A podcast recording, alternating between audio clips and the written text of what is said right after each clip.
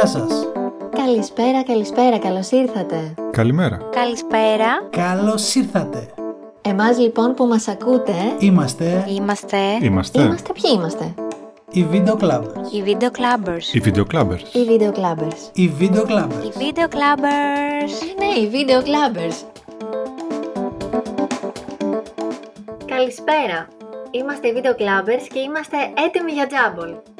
Και τι θέλω να πω με αυτό; Μόλις τέλειωσε το Eurobasket και εγώ πικράθηκα προσωπικά, αλλά κάπως θα το συνδέσουμε με το επεισόδιό μας αυτό. Δεν ξέρω, είδατε Eurobasket παιδιά; Είδαμε, είδαμε. Μέχρι το τέλος; Εγώ όχι μέχρι το τέλος. Όχι, μέχρι το τέλος της εθνικής από το Eurobasket.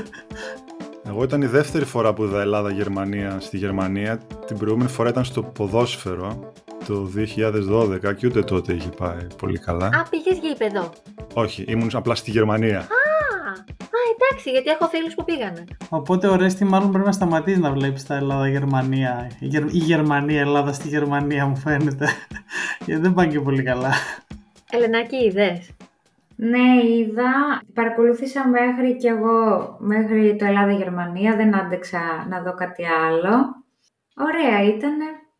Μπράβο, συγχαρητήρια. Εμένα κάποια πράγματα μου κάνανε εντύπωση.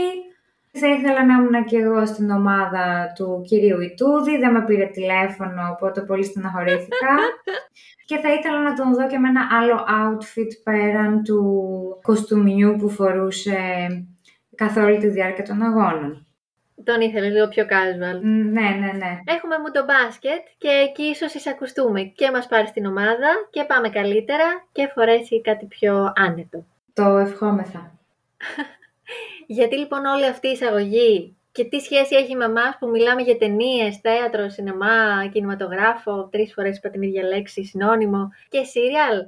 Ένας λόγος που μιλάμε γι' αυτό είναι γιατί ο MVP του τελικού ήταν πρωταγωνιστής ταινίας του Netflix επίσης. Να το πούμε και αυτό. Πολύ πολύ σωστά. Αλλά εμείς δεν θα μιλήσουμε γι' αυτόν. Όχι, δεν θα μιλήσουμε για τον Άνταμ Σάντλερ, το Hustle ή Hustle ήταν η ταινία, δεν θυμάμαι. Χάστελ. Μμμ. Για τον Χουάντσο. Μπράβο, το Χουάντσο λες. Θα μιλήσουμε για έναν Έλληνα. Και όχι μόνο έναν, αλλά για τρεις Έλληνες. Θα μιλήσουμε για την ιστορία των Αντιτοκούμπο. Την ε, ταινία της Disney, η οποία έκανε πρεμιέρα στην πλατφόρμα που ήρθε και στη χώρα μας και μιλάει για αυτή την ιστορία αυτής της οικογένειας που έχει μαθευτεί σε όλο τον κόσμο, σε όλη τη γη και που προσωπικά νιώθω πάρα πολύ περήφανη και πάρα πολύ συγκινημένη με αυτά τα παιδιά, με αυτά τα πέντε αδέλφια, με τη μητέρα τους και με τον πατέρα τους που δεν είναι πια στη ζωή. Είδαμε λοιπόν την άνοδο των Αντετοκούμπο και έχουμε να πούμε πολλά. Την ε, ταινία την ε, επιλέξαμε μετά από ψηφοφορία που θέσαμε στο Instagram του Mix Grill. Γι' αυτό το λόγο και επειδή θα ακολουθήσουν πιστεύουμε και αντίστοιχες μελλοντικές ε, διαδικασίες, σας καλούμε να μας ακολουθήσετε στα social media, τα δικά μας και του Mix Grill. Οπότε πάμε κατευθείαν να μιλήσουμε για την άνοδο των Αντετοκούμπο. Μια ταινία της Disney, η πρώτη ταινία απευθείας streaming, σε streaming που, για την οποία συζητάμε, που συνέπεσε και χρονικά αρκετά κοντά με την είσοδο του Disney Plus στην Ελλάδα. Ήταν μια ξεκάθαρη ταινία Disney από πολλές απόψεις, από το ταξίδι του Γιάννη κυρίως αλλά και των αδελφών του στην Αμερικάνικη γη της επαγγελίας και σε μεγάλο βαθμό εκφράζει αυτό το αμερικάνικο όνειρο το οποίο δείχνει να ψυχοσβήνει τα τελευταία χρόνια ή τουλάχιστον προσπαθεί να το, να το αναδείξει με αυτόν τον τρόπο η ταινία.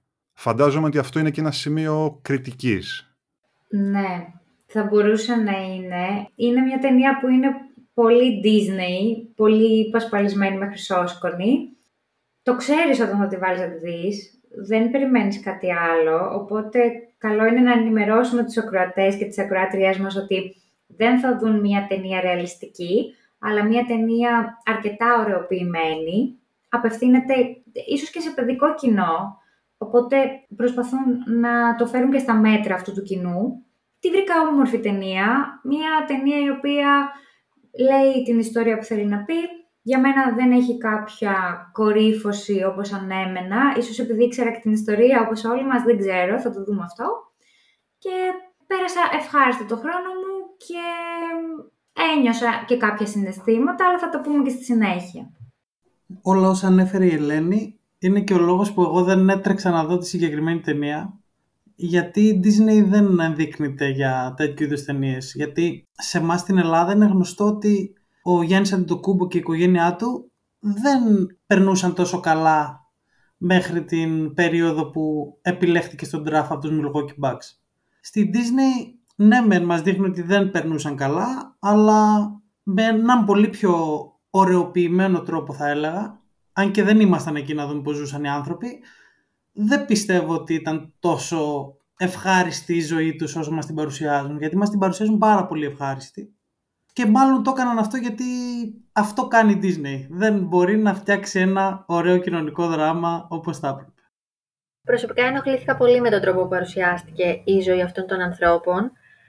Φυσικά δεν ήμασταν εκεί, δεν ήμασταν παρόντες, αλλά επειδή εμείς έχουμε το προνόμιο αυτή τη στιγμή να είμαστε Έλληνες και να ξέρουμε πώς ήταν η Ελλάδα τη δεκαετία του 90 και μετά, θεωρώ ότι δεν έγινε και πολύ καλή προσπάθεια να παρουσιαστεί αυτό κάπως πιο αντικειμενικά, είτε όσον αφορά τα αντισήματα, είτε όσον αφορά τους δρόμους, τα σήματα, το πώς είναι. Φαινόταν ότι είναι μια ταινία που γυρίστηκε σήμερα και προσπαθούσε λιγάκι να φέρει στο, το παρελθόν στην εικόνα. Εντάξει, την ε, έκαναν παραγωγή ξένη, δεν ήταν μια ελληνική παραγωγή, να είναι πιο κοντά.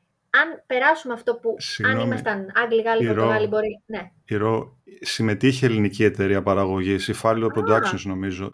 Στην παραγωγή συμμετείχαν πάρα πολλοί Έλληνες. Α, ναι. Δεν είναι αποκλειστικά ελληνική παραγωγή, αλλά είναι συμπα- ελληνική συμπαραγωγή, ξεκάθαρα. Και η Αντέτο Κούμπο δεν ήταν, δεν ήταν μέλη της παραγωγής. Ναι, ναι, αλλά εγώ αναφέρομαι τώρα ξεκάθαρα στην παραγωγή. Η Ναι. Αντιτοκούμπο ήταν executive producers. Οπότε είχαν και το δικό τους viewpoint.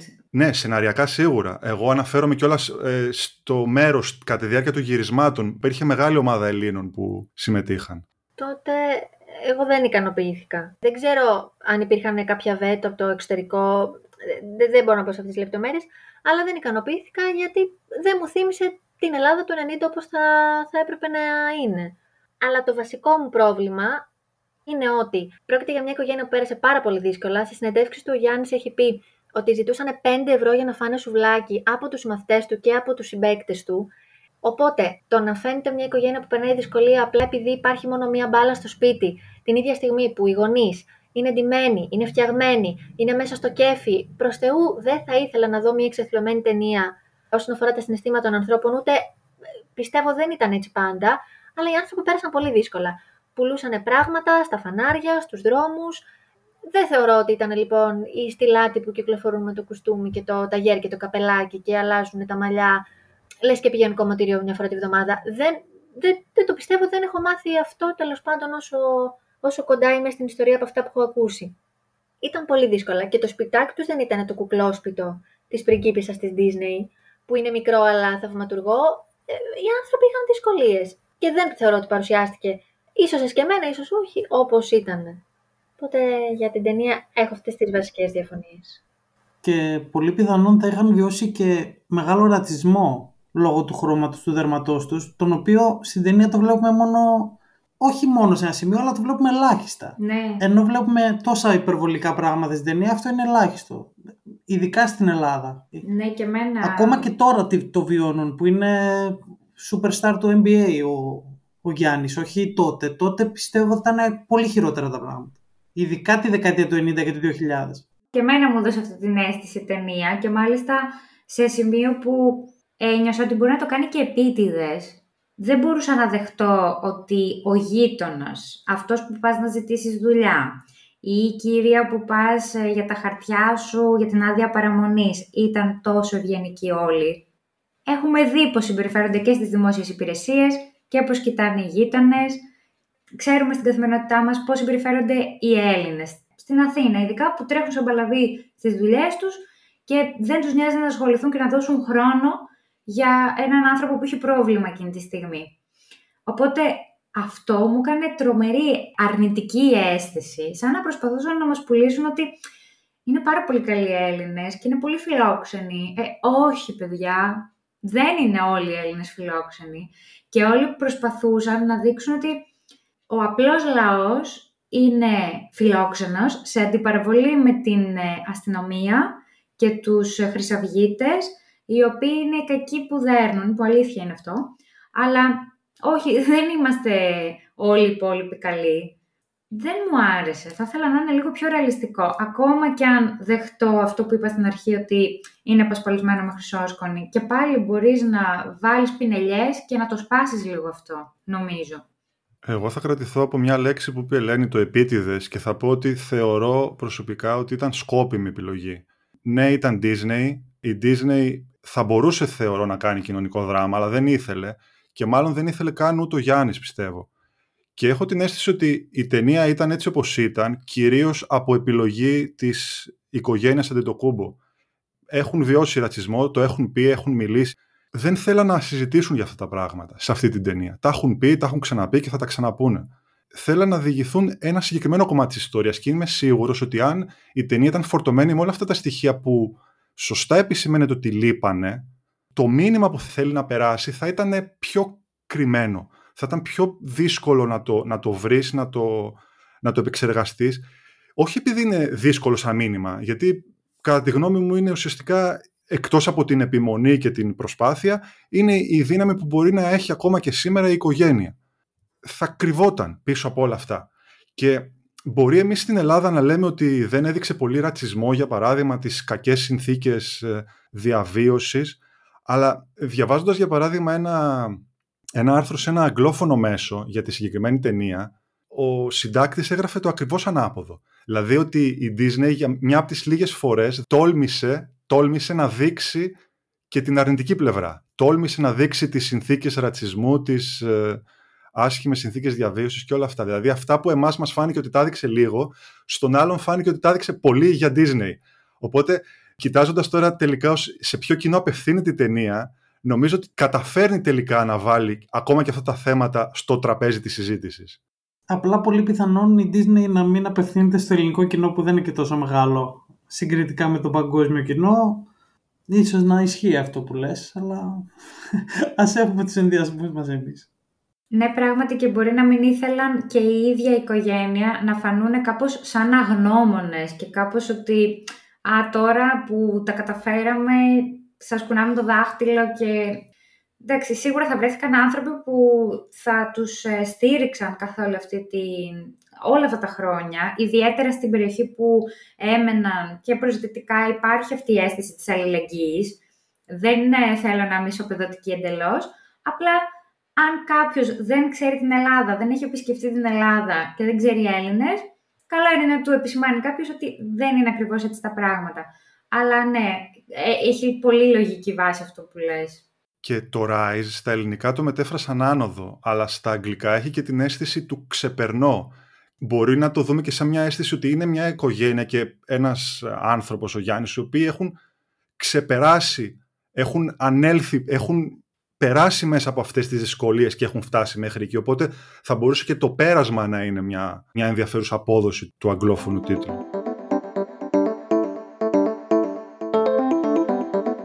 φυσικά για να το αναφέρουμε και αυτό το κομμάτι, εκτός από τις ε, συνθήκες διαβίωσης που είπαμε, εκτός από το κομμάτι του ρατσισμού, υπάρχει και το κομμάτι των μεταναστών, των προσφύγων, των αδειών παραμονής, το οποίο απασχόλησε πάρα πολύ την ταινία και την πραγματικότητα της ζωής τους. Γιατί η αλήθεια είναι ότι εάν ο Γιάννης, ο Θανάσης, γιατί και ο Θανάσης, δεν ήταν τόσο ικανοί τόσο ταλαντούχοι και δεν σχετίζονται με τις πασχετικές τους ικανότητες και το πού μπορούσαν να φτάσουν, μπορεί μέχρι και σήμερα αυτοί οι άνθρωποι να μην είχαν καταφέρει να έχουν τις άδειες παραμονής, αν και γεννήθηκαν στην Ελλάδα, αν και μεγάλωσαν στην Ελλάδα. Και κάτι που με συγκίνησε πάρα πολύ, γιατί διάβασα λίγο με την ταινία, έχουν διαβάσει αρχαία τα παιδιά αυτά, έχουν μάθει πράγματα. Δηλαδή, πραγματικά είναι Έλληνες, νιώθουν Έλληνες. Αυτό δεν μπορεί κανείς να, το, να τους το πάρει και να διαφωνήσει. Η ταινία διαφωνεί λίγο με αυτό, έτσι όπως το βλέπω εγώ ναι, μεν, η ταινία ήταν γυρισμένη στα αγγλικά. Okay. Okay. Υπάρχει το πρόβλημα με το να γυριζόταν στα ελληνικά. Αλλά με τον τρόπο που το έκανα, που την γύρισαν την ταινία, ήταν σαν ο Θανάσης ο Γιάννης να μην μιλούσαν ελληνικά και να μιλούσαν αγγλικά. Είναι ένα μεγάλο λάθος γιατί τα παιδιά μιλούσαν ελληνικά για αφού πήγαν εδώ σχολείο. Ελληνικά ήταν η γλώσσα που ξέραν τα παιδιά κατά κύριο λόγο. Ο Γιάννης, ακόμα και τώρα, μιλάει αγγλικά με ελληνική προφορά, ξεκάθαρα. Ναι, αυτό σου λέω, ότι τα παιδιά πήγαν στην Ελλάδα σχολείο. Με ελληνική προφορά μιλάνε γιατί σε κάποια φάση είδαμε να τους μιλάνε στα αγγλικά γιατί δεν κατάλαβαν τα ελληνικά που μιλούσαν. Αυτό είναι λάθος. OK, okay, μιλήστε αγγλικά, αλλά σαν να είναι αυτή η γλώσσα όλης της ταινίας. Μην χρησιμοποιείτε δύο γλώσσες. Αυτό ήταν το λάθος που κάνανε. Για μένα τουλάχιστον, έτσι. Ε, μέσα σε αυτό το κλίμα, ε, νομίζω ότι η ιστορία του Γιάννη είναι ε, μία εξαίρεση. Δηλαδή υπάρχουν χιλιάδες παιδιά τα οποία είναι παγιδευμένα ακόμα στην Ελλάδα, είναι γεννημένα από μετανάστες στην Ελλάδα και δεν έχουν χαρτιά. Είτε οι, οι γονείς τους θεωρούνται ακόμα παράνομοι, είτε τα δικά τους δικαιώματα δεν αναγνωρίζονται. Δημιουργεί πραγματικά αυτό μια κατάσταση απελπιστική και Α μην ξεχνάμε ότι αυτά τα παιδιά που βρίσκονται σε αυτή την κατάσταση μπορεί να θεωρηθούν ε, ε, τυχερά κατά μία έννοια, γιατί έχουν τουλάχιστον καταφέρει να φτάσουν μέχρι την Ελλάδα. Υπάρχουν πάρα πολλοί άνθρωποι οι οποίοι θαλασσοπνίγονται στις ε, θάλασσες ε, γύρω από την Ευρωπαϊκή Ένωση προσπαθώντας να μπουν σε αυτήν. Και αυτό το βλέπουμε λίγο στην αρχή της ταινίας, το ταξίδι του Τσάρλς και της Βερόνικα από την Ιγυρία μέσω της Τουρκίας στην Ελλάδα, οι οποίοι συγκεκριμένα βέβαια πέρασαν σχετικά εύκολα με, με το λεωφορείο της γραμμής. Ενώ η πραγματικότητα και σε αυτό είναι αρκετά πιο περίπλοκη και σκληρή.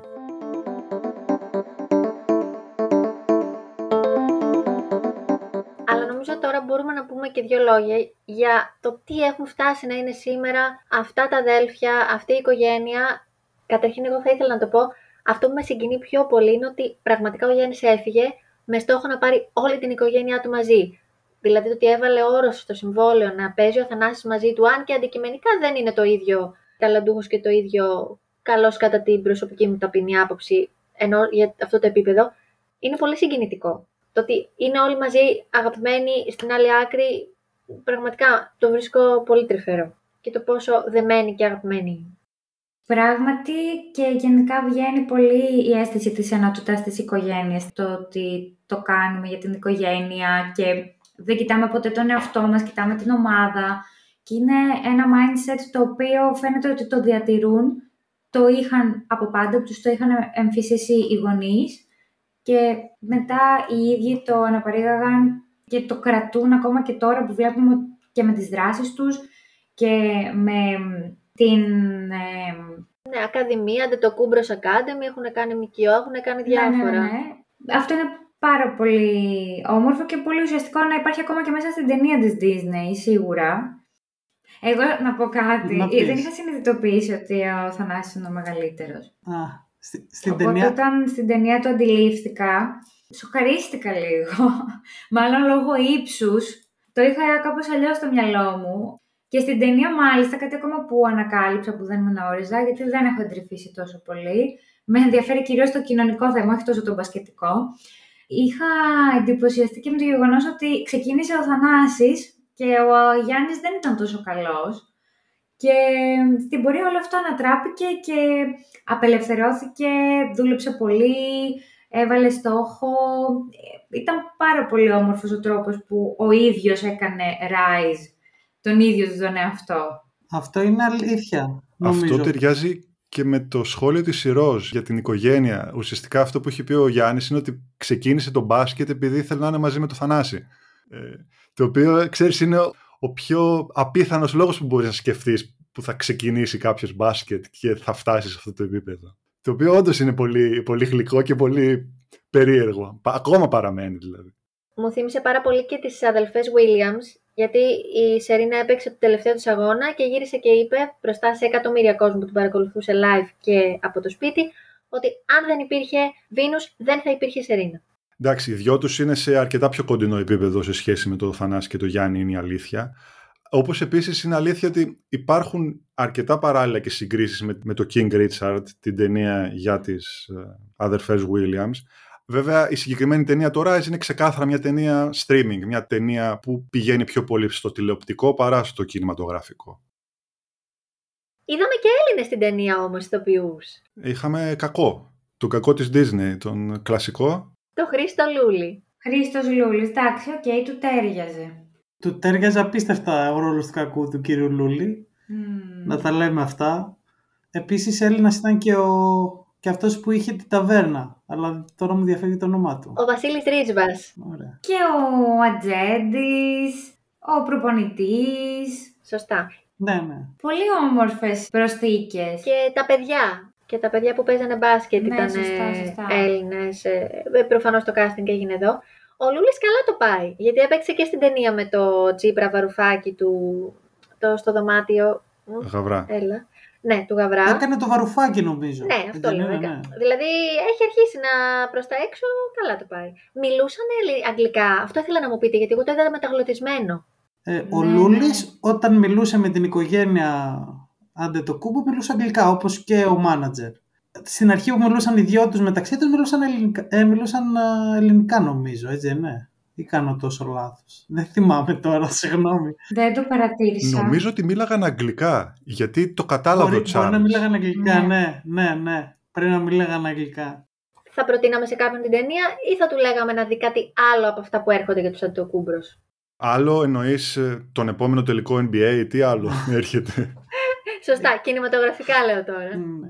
Εγώ θα την πρότεινα, άσχετα από τα όσα μου χτυπήσανε στραβά, θα την πρότεινα γιατί πέρασε ευχάριστα η ώρα μου, δεν κουράστηκα ούτε όταν την είδα ούτε τίποτα. Και συγκινήθηκα και λίγο στο, τε- στο τέλος, να πω την αλήθεια. Όσο και αν... Γλυκούλη, Ραφαήλ. Ένα δάκρυ κύλησε και είπα μπράβο Γιαννάρα, ανέβηκε πολύ ο συναισθηματισμός μου, να πω την αλήθεια. Και το είδα και μετά, το, μετά τον αποκλεισμό μας στο Ευρωμπάσκετ, οπότε ήταν λίγο πιο ανεβασμένη η συγκίνηση. Ήταν συγκινητική ταινία, σίγουρα. Θα την πρότεινα, ναι, με την προϋπόθεση ότι δεν είναι full ρεαλιστική. Βλέπεις μια ταινία Disney, αλλά σίγουρα θα νιώσεις ε, όμορφα και με την ιστορία και θα περάσει ευχάριστα ο χρόνος. Εγώ συγκινήθηκα πιο πολύ να πω την αλήθεια στο τέλος με τις ε, πραγματικές σκηνές, ειδικά από τους αγώνες του πρωταθλήματος. Γιατί θυμήθηκα τα ξενύχτια τότε το 21, που δεν έχω ξενυχτήσει για, για άλλα κι άλλα και ξενύχτησα για, για τους Bucks. Αλλά έχει, να- έχει να προσφέρει νομίζω ακόμα και σε ανθρώπους που γνωρίζουν την ιστορία του Αντετοκούμπο. Νομίζω μπορεί να τους δώσει πράγματα. Για το κλείσιμο, για την πρώτη ταινία της σεζόν, έχουμε εικόνα της Ελένης. Έχουμε, αλλά είναι πολύ στατική. Είναι αυτή που με εντυπωσίασε, αλλά ξέρω ότι δεν θα σας... ε, δεν θα το περιμένετε και μπορεί και να μην σας αρέσει. Εμένα η εικόνα που μου έμεινε από αυτή την ταινία είναι η μητέρα της οικογένειας, η Βέρα, ντυμένη με την ε, παραδοσιακή φορεσιά, με ένα υπέροχο... Δεν γνωρίζω την ε, ορολογία αυτού που φορούσε στο κεφάλι της, αλλά μου άρεσε πάρα πολύ. Ήταν απίστευτα όμορφη και χαίρομαι που μου δίνει η ευκαιρία να το πω αυτό, γιατί δεν ήταν απλά όμορφη στα χαρακτηριστικά της, αλλά απέπνεε και θετική άβρα, άρα ήταν πολύ ωραία επιλογή ηθοποιού. Απίστευτα λοιπόν όμορφη, με πολύχρωμα ρούχα, κάνουν όμορφη αντίθεση με το δέρμα της, και νομίζω ότι ναι, τελικά είναι ταιριαστό να κλείσουμε με αυτή την εικόνα, γιατί η δύναμη αυτής της γυναίκας να αναθρέψει έτσι τόσο σωστά αυτά τα πέντε wow αγόρια είναι αξιοθαύμαστη. Επομένως, ε, νομίζω αξίζει να αφιερώσουμε αυτή την ε, φωτογραφία στη συγκεκριμένη κυρία. Τη συγκεκριμένη φωτογραφία, τη συγκεκριμένη εικόνα. Τέλος πάντων, καταλάβατε. Καταλάβαμε και θα ήθελα όποιος δεν έχει δει την κυρία Βερόνικα να χορεύει σιρτάκι και να χαίρεται στην ε, Ελλάδα στο φιλικό που έγινε στο πλαίσιο του Ευρωμπάσκετ να τη δει γιατί πραγματικά είναι απολαυστική. Και να κλείσουμε με την υπέροχη τάπα του Γιάννη Αντιτοκούπο στον Τζαλίν Σμιτ στον αγώνα με την Κροατία και στην αντεπίθεση με το καλάθι και φάουλ μπροστά στον ε, Χεζόνια που δεν τον υπολόγιζε το Γιάννη σε εκεί τον αγώνα και τελικά ο Γιάννης τους ε, κέρδισε γιατί εκείνον τον αγώνα έκανε... ήταν εξαιρετικός. Έκανε, έκανε Να πω ρεκόρ. και ένα, ένα whistle από τον Έλληνα... Πώς τον λέγανε; Sportscaster, Ναι, εσύ. τον Τι- Ιωάννου. Ποιο; Έτσι δεν τον λέγανε. Whistle. Ο Ιωάννου είναι ή ο Χατζηγεωργίου; Τι είναι το Whistler, παιδιά; Κάποιος το λέει από τους δύο. Πάει super σωστό. Υποκοριστικό, τι θες να πεις; Που τον έλεγε με αυτή την προφορά. ναι, κάποιο, κάποιος από τους δύο το λέει, αλλά δεν ξέρω ποιος. Νομίζω... Ναι, δεν ξέρω Α, ποιος. Whistle, παίκτης είναι. Whistle. Ναι, είχε αξάν συγκεκριμένο. Και επίσης κι άλλον ένα Γερμανό που βγήκε και Ε, αυτό που λούμπε. λέει ο- Ναι. Ναι, το, το Βιντεάκι, Schroeder. ναι. Ο, ο Schroeder, ναι. Ο Χατζηγεωργίου είναι αυτός, νομίζω. αν δεν κάνω λάθος. Εδώ έχουμε γράψει λάθος το όνομα του Αντετοκούμπο τώρα. Σε, σε αυτά κολλάμε τα, τα, τα υπόλοιπα. Δηλαδή με, μεταγραφή τους ονόματος και ο άνθρωπος, εντάξει, πλέον τον ακολουθεί αυτό ακόμα και στη λατινική γραφή. Σωστό. Με αυτά σας χαιρετάμε λοιπόν. Περιμένουμε τα σχόλιά σας είτε για την ταινία είτε για άλλες ταινίες που θέλετε να δούμε και να σχολιάσουμε. Σας χαιρετούμε να έχουμε μια καλή κινηματογραφική σεζόν. Και γεια σας. Και χαρά σας. Περιμένετε αντίδραση της Ελένης. Πρόβα το έκανα, δεν, δεν μου βγαίνει ίδιο. Κλείνω. Κατ, κατ. Ορίστε να πούμε και ένα MVP πριν κλείσουμε. MVP, ναι, ναι, MVP, MVP. MVP. MVP.